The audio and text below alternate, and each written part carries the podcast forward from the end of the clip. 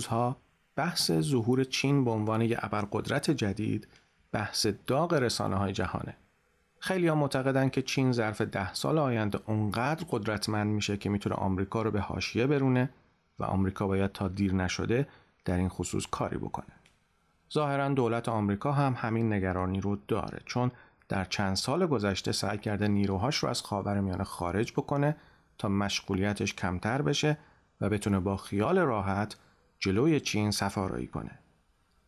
البته ظهور چین به عنوان یک ابرقدرت فقط آمریکایی ها رو نگران نکرده. خیلی از کشورهای دیگه هم هستند که نگرانن با ظهور چین نظم جهانی موجود تغییر بکنه و از خودشون می‌پرسن که آیا این تغییرات در راستای منافعشون هست یا نه. البته سوالهای دیگه هم هست که باید بهشون پاسخ داده بشه. مثلا اینکه آیا چین موفق میشه به همین شکل به مسیر خودش ادامه بده و آمریکا رو کنار بزنه؟ آیا آمریکا موفق میشه مانع گسترش بیشتر قدرت چین بشه؟ نگاه کشورهای دیگه به افزایش قدرت چین چیه؟ چین چه چالش هایی و چه نقاط قوتی برای تبدیل شدن به ابرقدرت داره؟ اون چه که گفتم دقیقا موضوعیه که در پرونده ویژه شماره 58 مجله شبکه آفتاب بهش پرداختیم. ما سعی کردیم به سوالاتی که ممکنه شما در این خصوص داشته باشین جواب بدیم. امید ما اینه که شما بعد از مطالعه این پرونده شناخت نسبتا مناسب و خوبی در خصوص پدیده ظهور چین به عنوان ابرقدرت به دست بیارید. من آرمین منتظری در اپیزود چهارم پادکست بعد از 56 به طور مختصر بهتون میگم که در این پرونده با چه داستانی روبرو خواهید شد.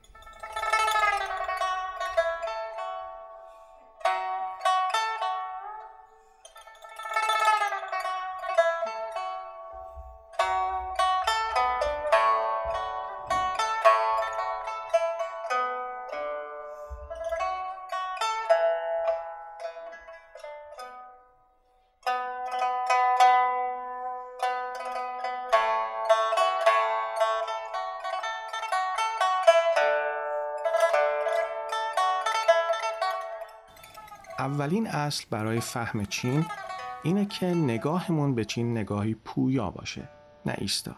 چون چین کشوریه که حداقل در 100 سال گذشته مدام در حال تغییر بوده. بنابراین ما هم باید نگاهی پویا به چین داشته باشیم. اما قبل از هر چیز وقتی که درباره کشوری صحبت می‌کنیم اولش مجبوریم به جغرافیاش توجه کنیم. تا قبل از قرن بیستم میلادی مناطقی مثل تبت، سینکیانگ، منچوری و مغولستان داخلی خارج از کنترل سیاسی دولت مرکزی چین بودند. بعضی از این مناطق در اون زمان تحت تاثیر قدرت‌های خارجی بودند. مثلا تبت تحت نفوذ هند بود، سینکیانگ تحت نفوذ ترکیه و مغولستان داخلی تحت نفوذ روسیه و در منچوری هم ژاپنی ها نفوذ داشتند و هم روس ها. اگر به نقشه چین نگاه کنید می‌بینید که این مناطق چین رو احاطه کردند. بنابراین تا زمانی که چین موفق نمی‌شد نفوذ خودش رو در این مناطق برقرار کنه نمی‌تونست از امنیت خودش مطمئن بشه. هرچند این مناطق به نوعی مناطق حائل چین محسوب می شدن اما از جهاتی نقاط ضعف چین هم بودند. چون در طول تاریخ این مناطق در مقابل سلطه و کنترل دولت مرکزی چین ایستادند و سر به شورش گذاشتند. البته در این اپیزود وقتی که ما از تاریخ گذشته چین حرف می‌زنیم بیشتر دوران امپراتوری سلسله هان مد نظرمونه. هسته مرکزی قدرت این امپراتوری در امتداد نواحی ساحلی چین بود. بنابراین به طور طبیعی این مناطقی که ازشون صحبت کردیم این هسته مرکزی رو احاطه کرده بودند. در نتیجه امپراتوری هان همیشه در معرض دشمنی ها، حملات و جنگ های داخلی و درونی بود. در این حال قدرت های خارجی هم از طریق اقیانوس آرام مدام به هسته مرکزی قدرت سلسله هان فشار وارد می‌کردند. زمانی بریتانیا، پرتغال و ژاپن این کارو کردند و چین رو مستعمره خودشون کردند. و زمانی هم آمریکایی ها به صورت غیررسمی و از طریق اعمال فشار اقتصادی دست به این کار زدند. در نتیجه فشارهای داخلی ناشی از رقابتها در درون سلسله هان فشارهای خارجی که از طرف همسایه ها به چین وارد می شد و فشارهایی که چین از سمت دریا تحمل می کرد باعث شدند که چین همیشه در معرض خطر فروپاشی و شکاف داخلی و چند تکه شدن قرار داشته باشه. و این مسئله همیشه باعث می شد که چین در یک فاز دفاعی قرار بگیره نه تهاجمی. جیکوب شاپیرو تحلیلگر ارشد مسائل چین و بنیانگذار مرکز تضارب افکار پرچ پرسپکتیو توی گفتگوش با شبکه آفتاب میگه.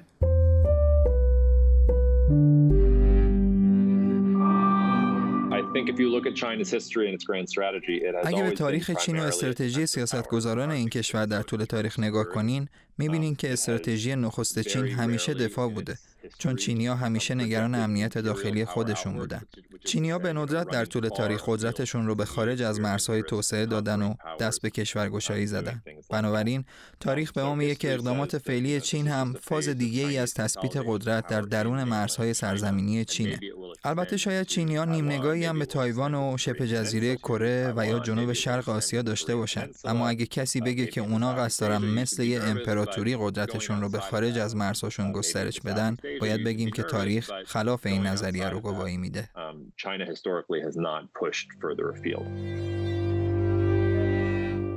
خلاصه اینکه شرایط چین از یه زمانی به بعد تغییر کرد. وقتی که کمونیستها در چین به قدرت رسیدن، متوجه این نقطه ضعف بزرگ چین یعنی بیدفاع بودنش شدن. بنابراین سعی کردن با استفاده از آموزه های مارکسیسم به عنوان یه ابزار سیاسی یه چین واحد ایجاد کنند. در نهایت کمونیست ها موفق شدند در سال 1947 به این هدف دست پیدا کنند و کنترل کل کشور رو دستشون بگیرن. اما شاید بپرسید کمونیست ها چطور موفق شدند؟ برای پاسخ دادن به این سوال باید کمی درباره ماو صحبت کنیم.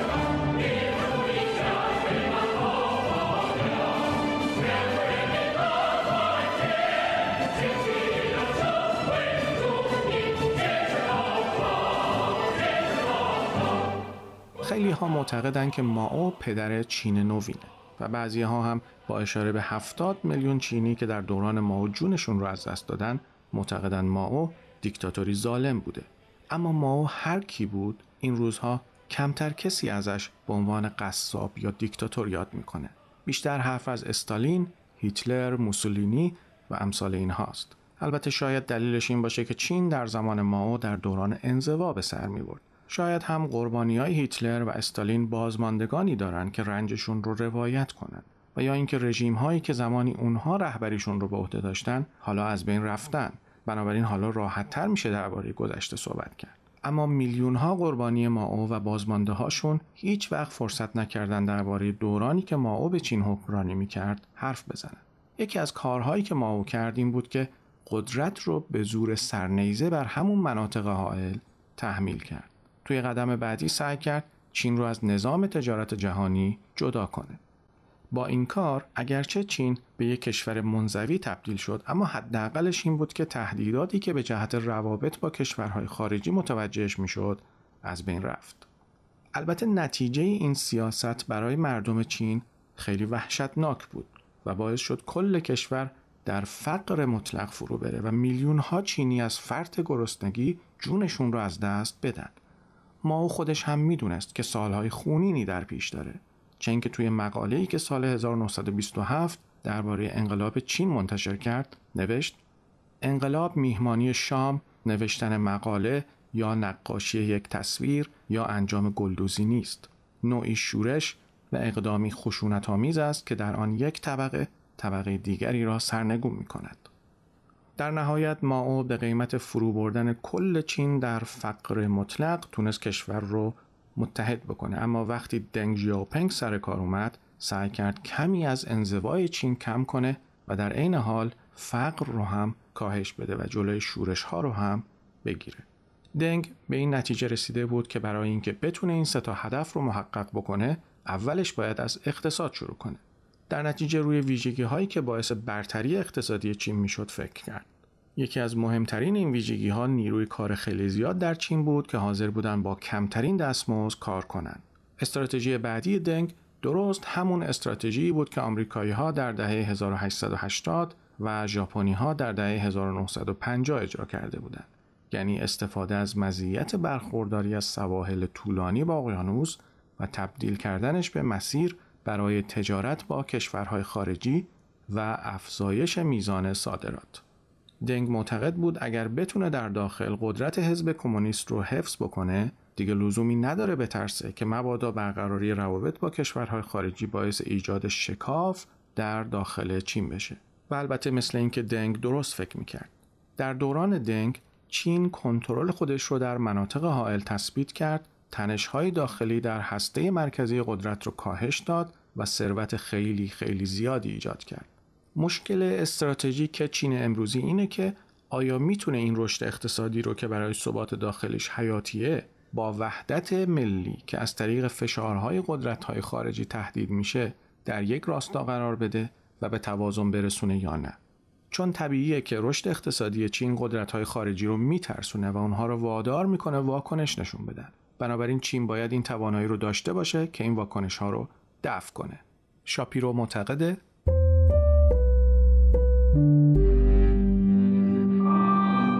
So they're dependent, they're becoming dependent on Um, چینی همین حالا به واردات نفت، غذا و بسیاری um, دیگر از مواد معدنی نیازمندند. به همین دلیله که می‌بینید چینی رفتار جدیدی در پیش گرفتن که من اسمش رو نوعی رفتار جدید امپریالیستی می‌ذارم. چینی توی بعضی کشورهای افریقایی یا امریکای جنوبی این رفتار رو در پیش گرفتن چون در این نقاط اونا می‌تونن به منابع غذایی و منابع دیگه مثل لیتیوم و منابع معدنی مهم دیگه دسترسی داشته باشن. البته تنها چین نیست که این رفتار رو در پیش گرفته. آمریکا روسیه هم همین کار رو می‌کنن بنابراین واضحه که کشمکشی در جهان سر دسترسی به این منابع شروع شده. و این مسئله منو نگران می‌کنه. چون این کشمکش چین رو در مسیری قرار میده که درش امنیت ملیش بر این اساس تعریف میشه که چطور می‌تونه خطوط تأمین منابعش رو امن نگه داره و آیا قادره که زنجیره تأمین خودش در خارج از مرزهاش رو حفظ کنه یا نه. و دقیقا در این شرایطی که چین به ناگاه وارد بازی امپریالیستی میشه. بنابراین بر اساس سیستمی که در حال حاضر در چین برپایه فکر می‌کنم که احتمالا چین در خارج از مرزهاش رفتاری تهاجمی تر در پیش بگیره و برای حفظ امنیت زنجیره تامین مواد خام مورد نیاز خودش که برای چرخش اقتصادش حیاتیه فعالتر بشه. با در نظر گرفتن این فرض اگر شما کشوری باشید که چیزی رو که چین بهش نیاز داره در اختیار داشته باشید باید بگم که رفتار چین با شما از جایگاهی امپریالیست خواهد.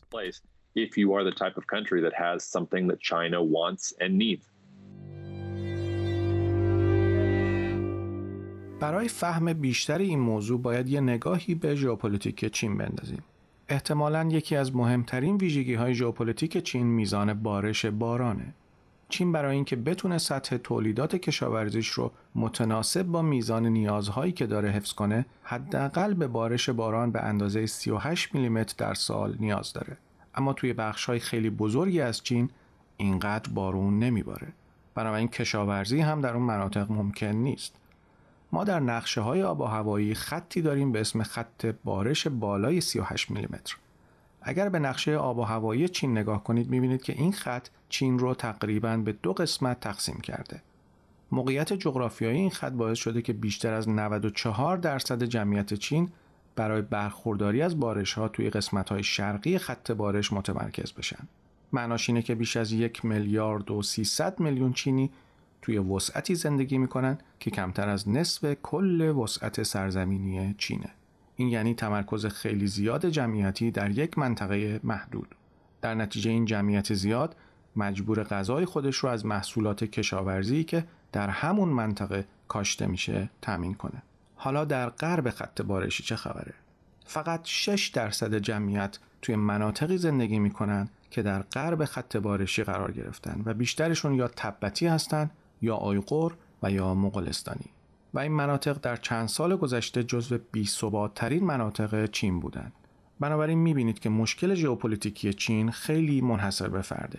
یعنی اگر چین بخواد اون مناطق رو تصرف کنه مجبور جمعیت اون مناطق رو هم برای حفظ پیوستگی ملی به باقی جمعیت خودش اضافه کنه و همین ترکیب متکثر جمعیتی ممکنه باعث شکاف داخلی در چین بشه چون مسلما اویغورها و یا تبتی ها جماعت متفاوتی هستند. شاید هم به همین خاطر باشه که چین با احداث کمپ های خاص سعی می‌کنه اویغورها رو از باقی جمعیتش جدا کنه.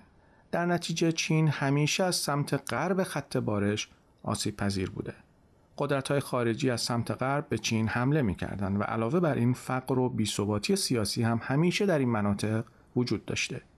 نکته جالب اینه که زمانی که ماو جنبش کمونیسم رو علیه هسته مرکزی قدرت چین به راه انداخته بود که بعدها به انقلاب چین منجر شد از همین مناطق استفاده کرد و از همین مناطق بسیج نیرو رو شروع کرد. چون ساکنان این مناطق ناراضی تر بودن و انگیزه شورش رو داشتن. قبل از این ماو سال 1927 یه بار سعی کرد از شانگهای جنبش خودش رو شروع کنه که موفق نشد. یکی از دلایل شکست ماو این بود که نواحی ساحلی چین از رفاه زیادی برخوردار بودند و تجارتشون با اروپا و آمریکا رونق داشت. بنابراین ساکنانش انگیزه ای نداشتند که به جنبش ماو ملحق بشن. اما جمعیت غرب چین هم انگیزه داشت علیه هسته مرکزی قدرت اقدام کنه و همین که به لحاظ جهانبینی و سبک زندگی خیلی با جمعیت نواحی ساحلی چین فرق داشت. در واقع جمعیت نواحی ساحلی چین به نوعی نگاه جهان وطنی داشتند و پیوستگی منافع بینشون زیاد بود. اما جمعیت باقی نقاط هم فقیر بودند و هم منزوی. بنابراین ماو از همین شکاف استفاده کرد و به سمت ینان در مرکز چین رفت. اونجا موفق شد ارتش بزرگی متشکل از دهقانهای فقیر تشکیل بده و در یک مبارزه 20 ساله حاکمیت وقت چین رو سرنگون کنه و نظام کمونیستی رو در چین مستقر کنه. امروز همون تفاوت بین جمعیت نواحی ساحلی و مرکزی وجود داره. چین به لحاظ تولید ناخالص ملی در رده دوم کشورهای جهان قرار داره اما به جهت تولید ناخالص ملی به ازای هر نفر رتبه 75 جهان رو داره. این نکته خودش به تنهایی خیلی از رفتارهای چین رو معنادار می‌کنه.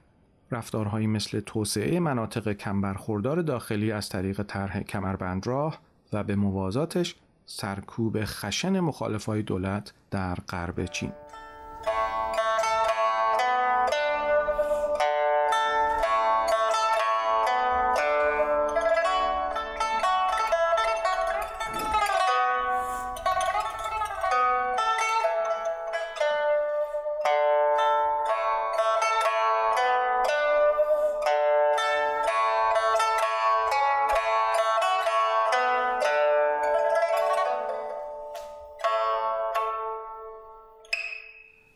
نتیجه اگر بخوایم به طور خلاصه به چالش های ژئوپلیتیکی چین اشاره کنیم باید این موارد رو در نظر بگیریم. اول اینکه چین مجبور برای حفظ یک پارچگی و جلوگیری از درگیری بین مناطق ثروت کافی تولید کنه. دوم اینکه این ثروت رو نمی‌تونه با تکیه صرف به منابع داخلیش تولید کنه. سوم اینکه برای تأمین این ثروت به تجارت خارجی نیاز داره. بنابراین مجبور ارتباط خودش رو با بازارهای خارجی حفظ کنه. در نتیجه آبراهای بین المللی و نواحی ساحلی شرقیش براش خیلی مهم میشه و هر اتفاقی که مانع دسترسی چین به آبراهای بین المللی بشه برای پکن یه تهدید حیاتیه. چهارم که چین برای تولید این ثروت به صادرات وابسته است. اما صادرات زیاد چین به کشورهای خارجی می‌تونه اقتصاد اونها رو به خطر بندازه و همین مسئله باعث میشه اونها هم دست به مقابله به مثل بزنن. و پنجم که چین مجبور کنترل خودش رو روی مناطق حائل خودش حفظ و تثبیت کنه تا شورش های داخلی و یا نفوذ خارجی در این مناطق اتفاق نیفته. حالا سوال اینه که چین برای فائق اومدن به این پنج چالش چه استراتژی رو طراحی کرده؟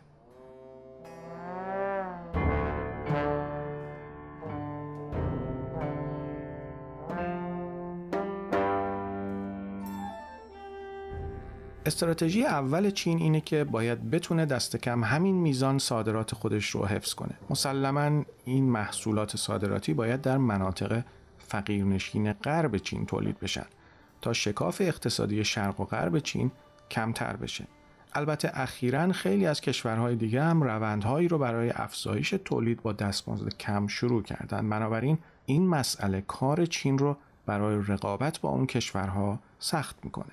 چین باید برای تولیدات مدرنتر با حاشیه سود بیشتر رقابت کنه و در این رقابت باید با اقتصادهای پیشرفته در کشورهایی روبرو بشه که از غذا مهمترین بازارهای صادرات چین هم هستند و فقط یکی از این کشورها آمریکاست. این کشورها ممکنه در واکنش به رفتار رقابتی چین سعی کنند با ابزار تعرفه های گمرکی موانعی رو برای صادرات چین ایجاد کنند. بنابراین ملاحظه استراتژیک چین اینه که یه توازنی بین نیازهای داخلی و واکنشهای کشورهای خارجی برقرار کنه و تعداد گزینه های انتخابی خودش رو بیشتر کنه. استراتژی دوم چین مقابله با تهدیدات نظامیه. خصوصا تهدیداتی که از سمت آمریکا ایجاد میشن. تنش های اخیر بین چین و آمریکا سر اعمال تعرفه های گمرکی روی کالاهای چینی صادراتی به آمریکا شروع شد. توی همچین شرایطی چین مجبور ملاحظات امنیتی خودش رو در گستره‌ای که از ژاپن شروع میشه و تا اقیانوس هند ادامه پیدا می‌کنه بازبینی کنه. چون ممکنه آمریکا سعی کنه دسترسی چین به بندرها و نقاط استقرار و تنگه هایی که توی جزایر اطراف چین واقع شدن رو مسدود کنه و اگر این اتفاق بیفته دسترسی چین به مسیرهای تجاری اقیانوس آرام هم مسدود میشه. بنابراین چین استراتژی نظامی خودش رو بر این اساس بنا کرده که تهدید آمریکا کاملا جدی و محتمله. یکی از گزینه های چین اینه که نقاط استقرار خودش رو بیشتر کنه مثلا تایوان یا نقاط دیگر رو تصرف کنه. البته این استراتژی خیلی خطرناکه و اگر شکست بخوره وضعیت سیاسی و اقتصادی چین به شدت بی ثبات میشه.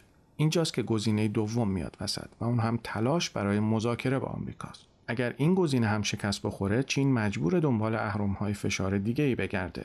تا بتونه با فعال کردن اونها آمریکا رو مجبور کنه که فشارش رو از روی چین برداره استراتژی سوم اینه که چین اساساً حضور تهدیدآمیز آمریکا توی دریای چین جنوبی رو بپذیره و سعی کنه برای صادرات کالاهای خودش راه دیگه ای پیدا کنه. طرح کمربند را دقیقا تلاش چین برای اجرای این استراتژیه. البته این طرح هم چالش های خودش رو داره. مثلا یکی از چالش هاش هزینه بالای حمل و نقل زمینیه و یا تعداد زیاد کشورهایی که در مسیر این طرح قرار می و در خیلی از این کشورها وضعیت امنیتی خیلی پایدار نیست. و همین مسئله باعث میشه که این طرح حاشیه امنیت کمی داشته باشه.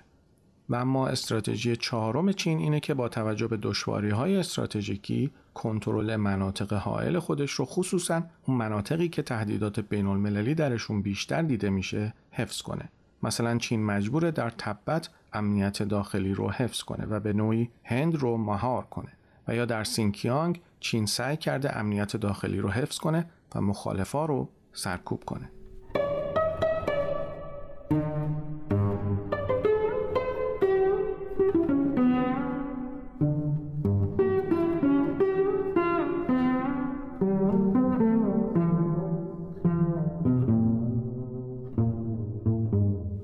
توجه به همه اون چه که گفته شد واضحه که چین یه قدرت دفاعیه نه تهاجمی منافع بنیادی استراتژیکش اینه که اتحاد هسته مرکزی قدرت رو حفظ کنه و با استفاده از عمق استراتژیک خودش از کشور در مقابل شورش های داخلی و تهدیدات خارجی محافظت کنه.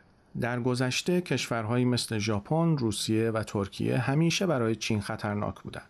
اما این کشورها حالا خیلی قدرتمند نیستند و انگیزه تهاجم به چین رو هم ندارند. بنابراین اصلی ترین اولویت استراتژیک چین اینه که اجازه نده آمریکا مسیرهای دسترسی چین به بازارهای جهانی رو از طریق حضور در اقیانوس آرام مسدود کنه. جیکوب شاپیرو معتقده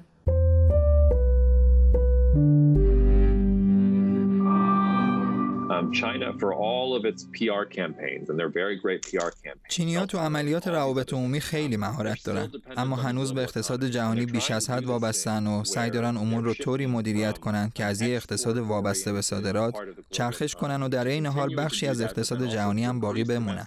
به همین خاطره که دنبال افزایش مصرف در داخل و توزیع متناسب ثروت هستند تا جمعیت داخل رو به سطح خاصی از رفاه برسونن و بعد هم حزب کمونیست رو در رأس قرار بدن تا به همه بگن حزب کمونیست عملکرد خیلی خوبی داشته. اما این کار خیلی سخته.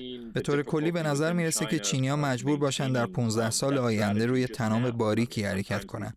اونا جهانی سازی رو می‌خوان. تجارت بیشتر و گسترده تر رو می‌خوان. و سهم بیشتری از نفوذ در نهادهای بین‌المللی رو هم می‌خوان. اینا همه درست اما همه اینا رو صرفا طوری می‌خوان که تهدیدی برای حزب کمونیست محسوب نشه و اهداف اقتصادی که این حزب معین کرده رو تهدید نکنه. همین حالا هم بحثایی در چین در خصوص خودکفایی در تولید بعضی کالاهای حیاتی شروع شده. دولت چین های چینی رو مجبور کرده کالاهاشون رو بیشتر در بازار چین بفروشن تا در بازارهای خارجی.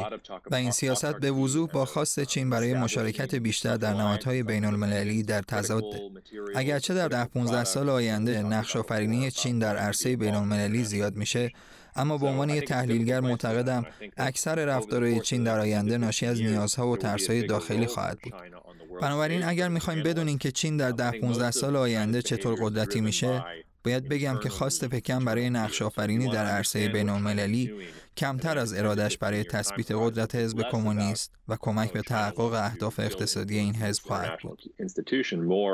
Why does the Chinese Communist Party think doing this thing helps them maintain power? همونطور که شاپیرو گفت چین اقتصاد خودش رو با صادرات زیاد حفظ می‌کنه. جالب اینجاست که از یه طرف چین با میزان دو تریلیون و 500 میلیارد دلار صادرات بزرگترین صادر کننده جهانه و از اون طرف آمریکا با میزان دو تریلیون و 400 میلیارد دلار واردات بزرگترین وارد کننده جهانه. بنابراین طبیعیه که چین بخواد به بازارهای این وارد کننده بزرگ دسترسی داشته باشه. اون هم بدون اینکه با آمریکا اجازه بده به بازارهای چین دسترسی برابر داشته باشه.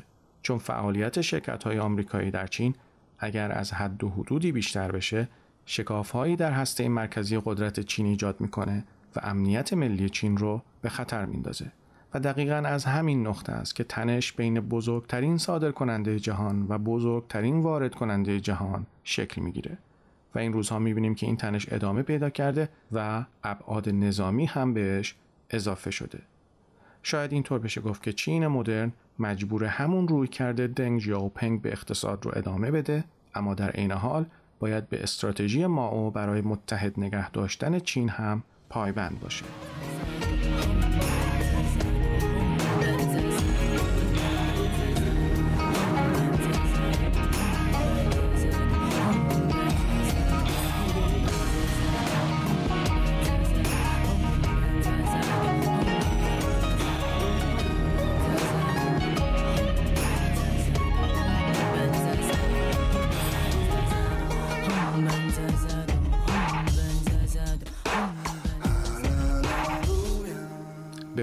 پایان چهارمین اپیزود پادکست بعد از 56 رسیدیم. علاوه بر چیزهایی که شنیدید مطالب بیشتر درباره موقعیت چین در جهان رو می‌تونید در پرونده ویژه شماره 58 مجله شبکه آفتاب دنبال کنید. دسترسی به این شماره مجله علاوه بر کتاب فروشی ها در سایت فیدیبو هم امکان پذیره. پادکست بعد از 56 رو می‌تونید در تمامی اپلیکیشن های پادگیر گوش کنید و اگر به نظرتون شنیدنی بود ممنون میشیم که به دوستاتون هم معرفیش کنید. سردبیر مجله و پادکست مازیار حبیبینیا و جانشین سردبیر امیر حسین رسائل هستند. نویسندگی این شماره پادکست رو آرمین منتظری انجام داده و تدوین اون رو نسرین حسینی بر عهده داشته. موسیقی بعد از 56 رو هم حسام گرشاسبی ساخته و هویت بسری به تلاش آتولیه شبکه آفتاب طراحی شده. ممنون که در این اپیزود با ما بودید. تا اپیزود بعدی خدا نگهدار.